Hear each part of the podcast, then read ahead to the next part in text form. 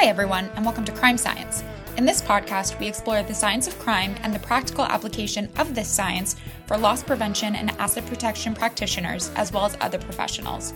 Welcome, everybody, to another episode of Crime Science Podcast. This is the latest in our weekly update series, and I'm joined by Tom Meehan and Tony D'Onofrio and our producer, Diego Rodriguez. And the team is back from a, a wild but very productive week uh, in New York City, in Manhattan, at the Javits Center and around and thereabouts for the annual National Retail Federation or NRF Big Show.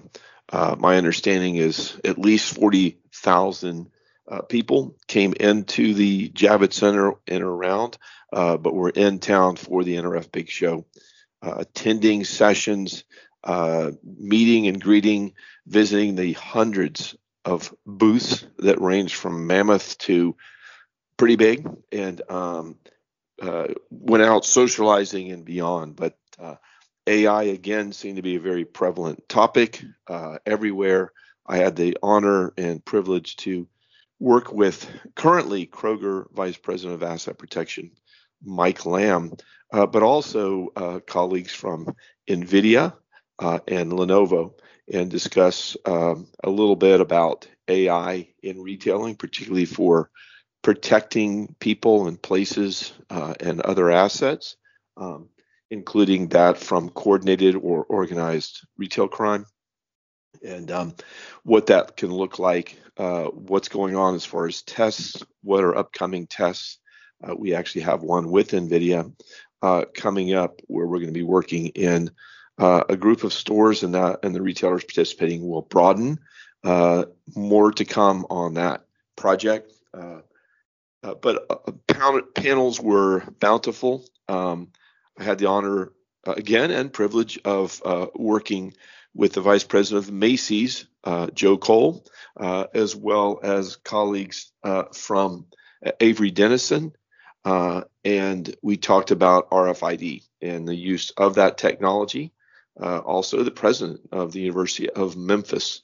Uh, and and uh, so there we were discussing uh, different ways the technology can and should or will be used uh, to understand where merchandise is throughout a retailer's enterprise physically, uh, how that merchandise is moving through the system, uh, understanding how it's being sold or and or stolen, and then how to couple that technology or integrate it with CCTV and other sensors to kind of make sense of who's buying, who's stealing, where are they buying or stealing from, what items specifically are being purchased or taken uh, without permission, uh, how are they leaving the location, what entry exit point are they going through, uh, when are they being returned and to where and how, uh, just on and on. And then even after theft, using uh, readers to go to fencing locations to identify positively identify what an item is. It's got an actual license plate, if you will, number.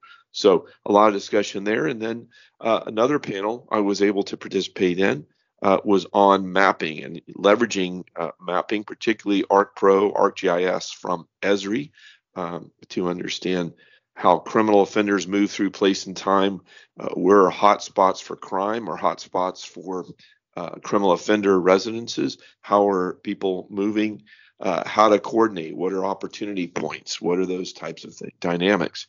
Uh, we talked a lot about how to leverage that uh, with uh, Grant Drawve from formerly a, a, tenured professor at the University of Arkansas, now at Cap Index, uh, Gary Sankary, uh, who of Esri, um, and we went through and discussed how to leverage mapping uh, in all its forms. And of course, at the LPRC, you all have heard, and many of you have seen uh, we have built using Esri dashboards for Gainesville, Port St. Lucie, Atlanta, Georgia, and Albuquerque, New Mexico, uh, as well as Portland, Oregon, all where we're mapping everything we can to understand the dynamics of crime and people movement in ecologically um, for better ways to affect and protect. So uh, a lot of that going on uh, at our organization, and uh, we're encouraging others. We had some retailers come up uh, who would like to get involved or more involved in mapping what's going on at their places and around their places around the country. So, very exciting, very exciting to be involved with AI, uh, with RFID, radio frequency identification and with mapping. So um, good stuff. There were some great social events um, and a lot of meet and greets going on. I think uh, myself, Dr. Corey Lowe, our director of research, uh, Chad McIntosh, our COO, and also the current uh, acting vice president of asset protection for Rite Aid Corporation. Uh, the three of us were blurs. We were together every once in a while, but not very often because we were moving to meetings, uh, going out and getting to know people, looking at new technologies and booths, talking to colleagues. So, all in all, great time. A little chilly. Uh, we ended up the the week up there in New York with the annual LPRC kickoff. Again, traditionally 40, 50 people grew to 100 of our uh, members gathering up in the Bloomies, uh, Bloomingdale's flagship store's training room. Uh, uh the, the Bloomingdale's team anticipated, I think, we're going to outgrow this AT&T business, and some other stellar solution partners sponsored us and we were able to move the event and thank goodness because we went from 100 to 200 participants uh, over to Hudson Yards up on the 101st floor. It was just a spectacular, spectacular venue. Um, great speakers uh, from NYPD, from FBI. Um, uh, we looked at some of the new logo and branding coming out for the LPRC and how it came about and what the symbology stands for and where we're going. Look at the new website, uh, how we're going to better and better connect and with each other and between each other um, in the LPRC community. And um, we heard about real time crime centers, how they're being leveraged. Uh, we learned about uh, the FBI's focus on major felonies and crimes, uh, how they're working to support us uh, in the industry uh, through research development, but primarily through investigation. So, a lot of dialogue.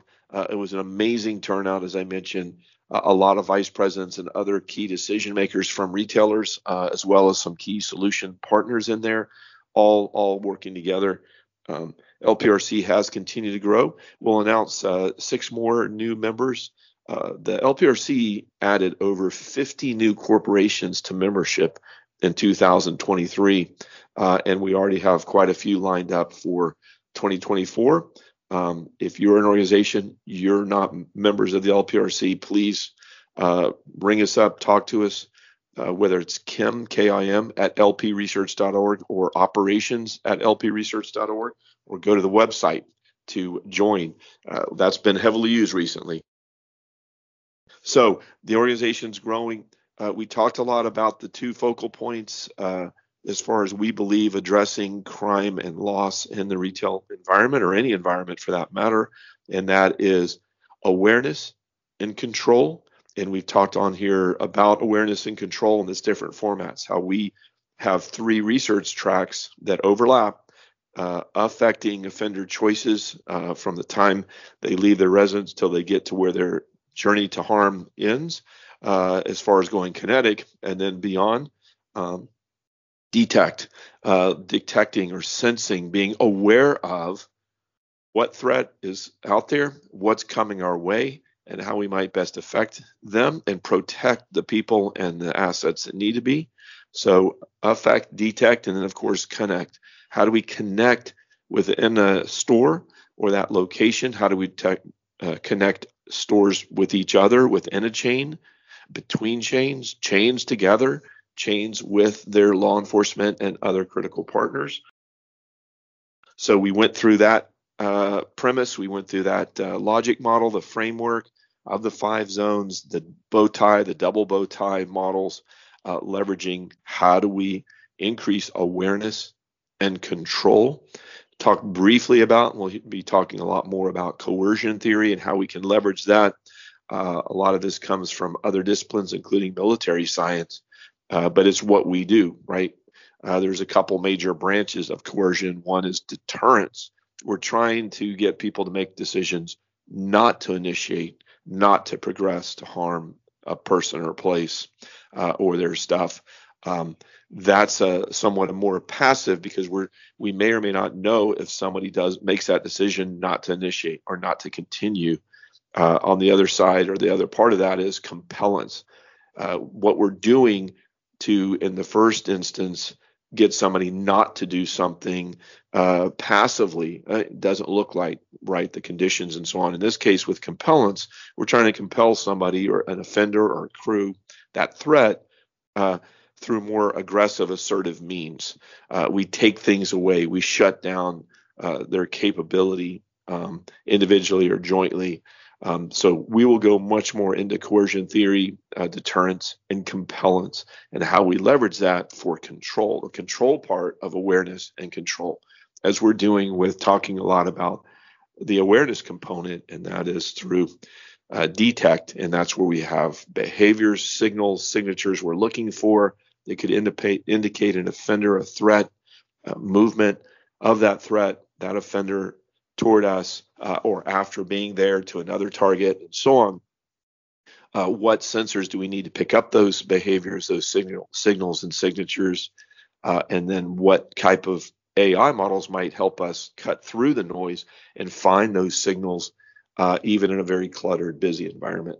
Um, so that's a big part of what we're working on, of course, uh, of awareness and control, and uh, that there's meaningful parts of this. It's not just understanding or leveraging uh, these operational and strategic frameworks, but how do we make this real? How do we refine that? And how do we maintain agility or adaptability that we keep changing these things to keep up with the threat as it morphs and changes and individual uh, learns a little bit through their trials and errors what happened, what didn't happen to them, what they hear, what they're telling others, what they see online uh, in a variety of ways. So we'll talk more about that, but that's our research and development at the LPRC. There are these underlying concepts, human, behavioral, individual, and groups, and then understanding ways to affect and create safer places instead of just running around doing stuff uh, and not understanding how the stuff we're trying to do might actually work, what maybe isn't working, how to make it work better, how to make it work better with something else combined or integrated with it,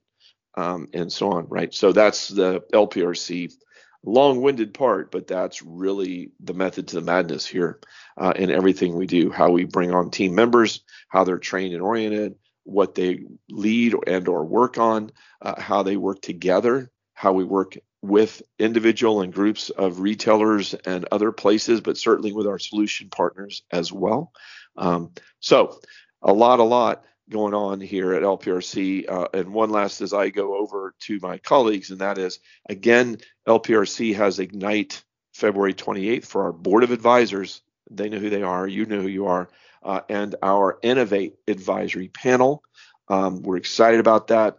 Uh, we're going to have a full day of planning and need exercises, a great evening event the following day. February 29th is when we go through integrate, where we're integrate a lot of technologies and people to uh, affect, detect, uh, and connect around an active shooter, an active killer, a mass uh, killer um, assailant in this case. event and exercise, uh, working with all the agencies, federal, state, and local. We mentioned uh, many times now um, and go through threat detect, uh, assessment, prioritization, you know, that management plan that goes around threats. Um, so we're going to have people that have dealt with real live uh, active shooters that either made it there or did not, and what they have been doing and learning uh, through research and through experience about threat management. And then we're going to look at the journey of the offender through the ecosystem to harm if we detect that person, can who that person might be, identify them. Our threat assessment teams from, again, FBI Behavioral Analysis Unit 1, plus three special agents based in Florida that are highly trained in this tactic through the uh, two separate retail corporations threat assessment teams and then the University of Florida that has a threat team. Uh, all four of them will separately be looking at the personas or profiles and coming up with that. If they do, they'll put them into uh, LPR and other detection systems, including uh, facial feature matching, weapon detection, uh, noises uh, detection, aural sensors, and things like that, to see if we can detect and affect that offender on his their, his journey to harm, to to grievously harm. So uh, stay tuned for that. This is a special invitation only event, both of them, uh, due to space but rest assured, what we're learning and what we plan in the first uh, part of this on uh, Ignite, uh, and then what we learn through Integrate this year's version 2024, we will be breaking down more active assailants, more mass attacks um, throughout the 2024 and 2025 uh, years. And we will have other events online or in person around that. And that's where it's going to be open to all of our membership. Um, so, questions or comments, operations at lpresearch.org is the place to go. With no further ado, let me turn over to colleague and friend. Well, thank you, Read. And uh, Happy New Year once again. Even though I know we're a couple weeks into the month, I feel like you can say Happy New Year all the way through to the end of January. So, uh, wanted to start off with the big show, the NRF Big Show. So, Tony, myself, Read, we're all together, uh, which is always good to be together. And uh, just a quick kind of overview of some of the things that um, I saw and some of the trends that we're seeing. Lots and lots of uh, talk about AI. AI was everywhere. About 40,000 attendees strong, big, big show. Uh, and there was a big buzz about artificial intelligence, uh, RFID, and organized retail crime. There was certainly a lot more, but those were the, the three things that I wanted to talk to the team about uh, here. Uh, at the LPRC. So very exciting stuff. I think there was a, a, big press on data and and AI as well as computer vision and, and AI. So something that I was really excited about was to see that technology maturing. A lot, a lot, a lot of stuff around RFID, uh, heavily driven by the Walmart initiative, but uh, it was exciting to see the amount of RFID vendors and solutions there, as well as folks talking about RFID and not only the inventory visibility and asset tracking space, but also in the asset protection space. So very, very exciting. It felt like there was more asset protection people than in years past. And I, I, I, caution, you know, my statement of it felt like because I know it's anecdotal at best, but definitely was more LP people that I spoke to. So um, feel like really good about that. We had a, a series of events. We um, between the NRF Council dinner um, and the loss prevention uh, research uh, kickoff meeting, which was f- fantastic. It was a packed house. FBI, NYPD, uh, Corey and L- the LPRC team talking about what was going on, and really, really all around great event. If you can sense the excitement in my voice, it's because it was just a fantastic event. Uh, let's just talk a little bit about what's going on. I know uh, last week we we skipped an episode because of the NRF Protect, but uh, I mentioned it before. December was a was a, a stronger month than some expected, with an increase of about 5.8 percent in sales year over year. That shows that consumer uh, consumer spending was there. Uh, very very very exciting to hear that. Good to see that. Um, what I would say is there's still a lot of doom and gloom in the media. I would uh, encourage everybody here to keep your heads up and think about what uh, what you know what is going on. There's a ton of uh, of news around layoffs and changes in retail. Um, as anybody who's been in retail as long as a lot of our listeners have, this is an unfortunate part of what it goes on. It doesn't mean um, that you know companies are going to go away. There's just adjustments occurring, and there are still several uh, hundred jobs open. I saw a lot of posts on LinkedIn of where there was uh, unfortunate layoffs, but uh, you know, our network is strong here in the loss prevention industry. Feel free to reach out to myself. I'm going to offer up any of our other LPRC partners here if we can help. But really, uh, this is a community of people that, and we we're here to help with it. Uh, wanted to just kind of shed some light on something that we talk about all the time is civil unrest and some of the geopolitics that are occurring. I'll start with the civil unrest uh, piece. Is there's still a pretty consistent theme of civil unrest around pro-Palestine um, or pro-Israel, more pro-Palestine at this point. Uh, civil unrest and protests around uh, stopping the conflict in Gaza. Um, I would say that this is a, a pretty regular occurrence, and it is a global phenomenon. Is not just a U.S. challenge or a U.S. issue or a U.S. thing that's occurring. When you look at where it's occurring and when it's occurring, it is spread wide here. And I, I think that what I would say is uh, we need to continuously to use resources like the Fusion Net and share information openly about what that means for all of us. And why am I talking about this today is because I think there's a real need for us to understand that I don't see this going away for some time and the chatter is off the charts. Additionally, Um, I think everybody knows that 2024 is an election year here in the United States, but there are 59 additional countries. Um, might be 60. I'm going to go with 59. I think it's 60 or 61 total that have an election year.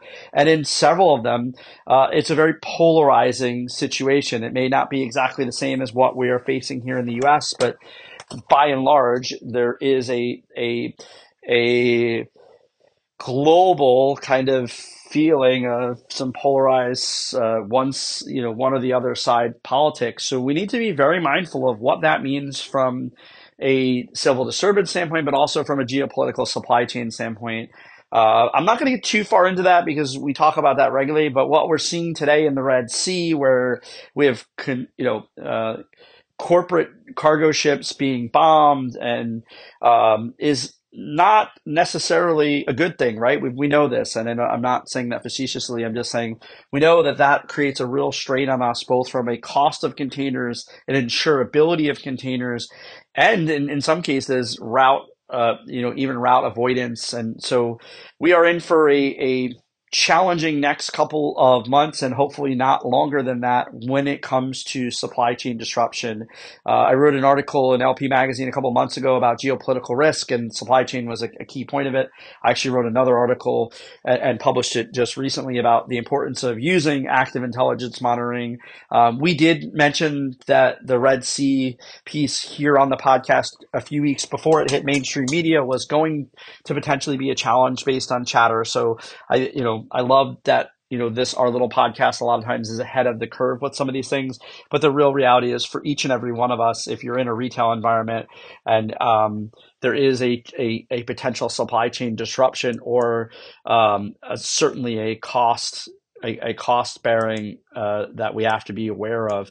Doesn't necessarily mean you are affected today. Doesn't mean you will be affected. It just means that you can be, and that's part of what the Fusion Net at the Loss Prevention Research Council is all about. Is how do you stay engaged, up to speed, and ahead on really complex uh, uh issues that are occurring. And the idea of the Fusion Net is not just an information source, but a, a way that us as individuals can work together to identify uh, ways uh, that we can share and validate information. So uh, I talk about that a lot, but I, I, felt like it was really important. And then I'm going to close on another AI note. I've, I've, said that every single podcast I'm going to talk about AI is OpenAI, the parent company of ChatGPT, has just changed the rules around using their chat bots feature to represent a politician's so they're actually stopping that so that there's no misinformation going out. To my knowledge, there's only one one elected official that was using it, but they they put the kibosh on it so that it wasn't misused. And just last week, if you if you follow the news, you would have heard that somebody used a deep fake of Mr. Uh, uh, former President Trump's voice um, to send a message. Uh, and I'm looking at my notes here. I apologize. Um, uh, what state it was, but it went out and um, basically what was occurring was that you get a phone call from you know from Donald Trump, which was a deep fake. Uh, and what I would say about deep fakes, if you don't know what that means, is deep fakes are when you, uh, AI is used to represent someone's voice and or it's usually video. Um, and so I think it, it's funny. There was some talks about uh, you know, DeSantis using it for an ad and all these other things. But this was really a phone call that was going out um, to different people, and it was a it was political political attack against Donald Trump. And so this is a real risk for all of us, right?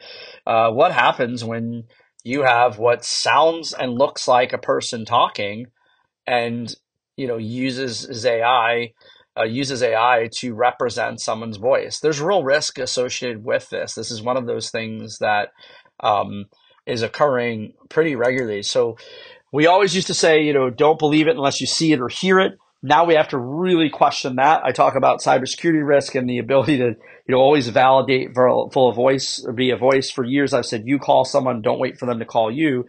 We really do now have to take a second look and listen to something we see. I would argue that most deepfake videos, even the really good ones, a, trained eye can identify some tell signs of lip movement and an awkward um, head gestures and sometimes out of sync voice. But what I will say is that really good voice generated deepfakes are almost um, perfect. And uh, the if you have the resources, you can get a, a voice deepfake that is nearly perfect. Um, it, it, will even pass some of the voice authentication things that were once thought to be um, foolproof. So we are in the age of AI. We are in the age of, of uh, generative AI. We're in the age of a, an evolution for AI. With all that being said, I think it's important to remember that AI dates back to the 40s. This is not a new thing. Um, I think what I would say is it's very similar to the industrial revolutions. We are in we are in the fourth iteration of AI. Uh, I feel like digitization is here, and I'd encourage each and every one of the listeners to embrace it, to to learn how to use it, embrace it, because uh, when you use it correctly, it is a, a, fantastic tool in everything that you do. Uh, with that, uh, again, happy New Year if I saw you at NRF Protect, which I saw several hundred folks, it's great. It was great to see you, and I'm looking forward to seeing you. And I would be remiss if, if I didn't mention if you're going to be at Ignite at the end of the month in February, I will see you there. Everybody, please stay safe. Back to you, Read. Awesome. Again, Tom, I appreciate all that great information. And Diego, I want to thank you for your production and posting. Look for our new website, lpresearch.org hit it, come in there, see what we've got. It's still being developed, but huge, huge part of it is up and functioning. It looks amazing. Um, so uh, reach out to us, let us know what you think, what we can do, do better, and uh, stay safe and stay in touch. Thanks for listening to the Crime Science Podcast, presented by the Loss Prevention Research Council. If you enjoyed today's episode, you can find more crime science episodes and valuable information at lpresearch.org. The content provided in the Crime Science podcast is for informational purposes only and is not a substitute for legal, financial, or other advice. Views expressed by guests of the Crime Science podcast are those of the authors and do not reflect the opinions or positions of the Loss Prevention Research Council.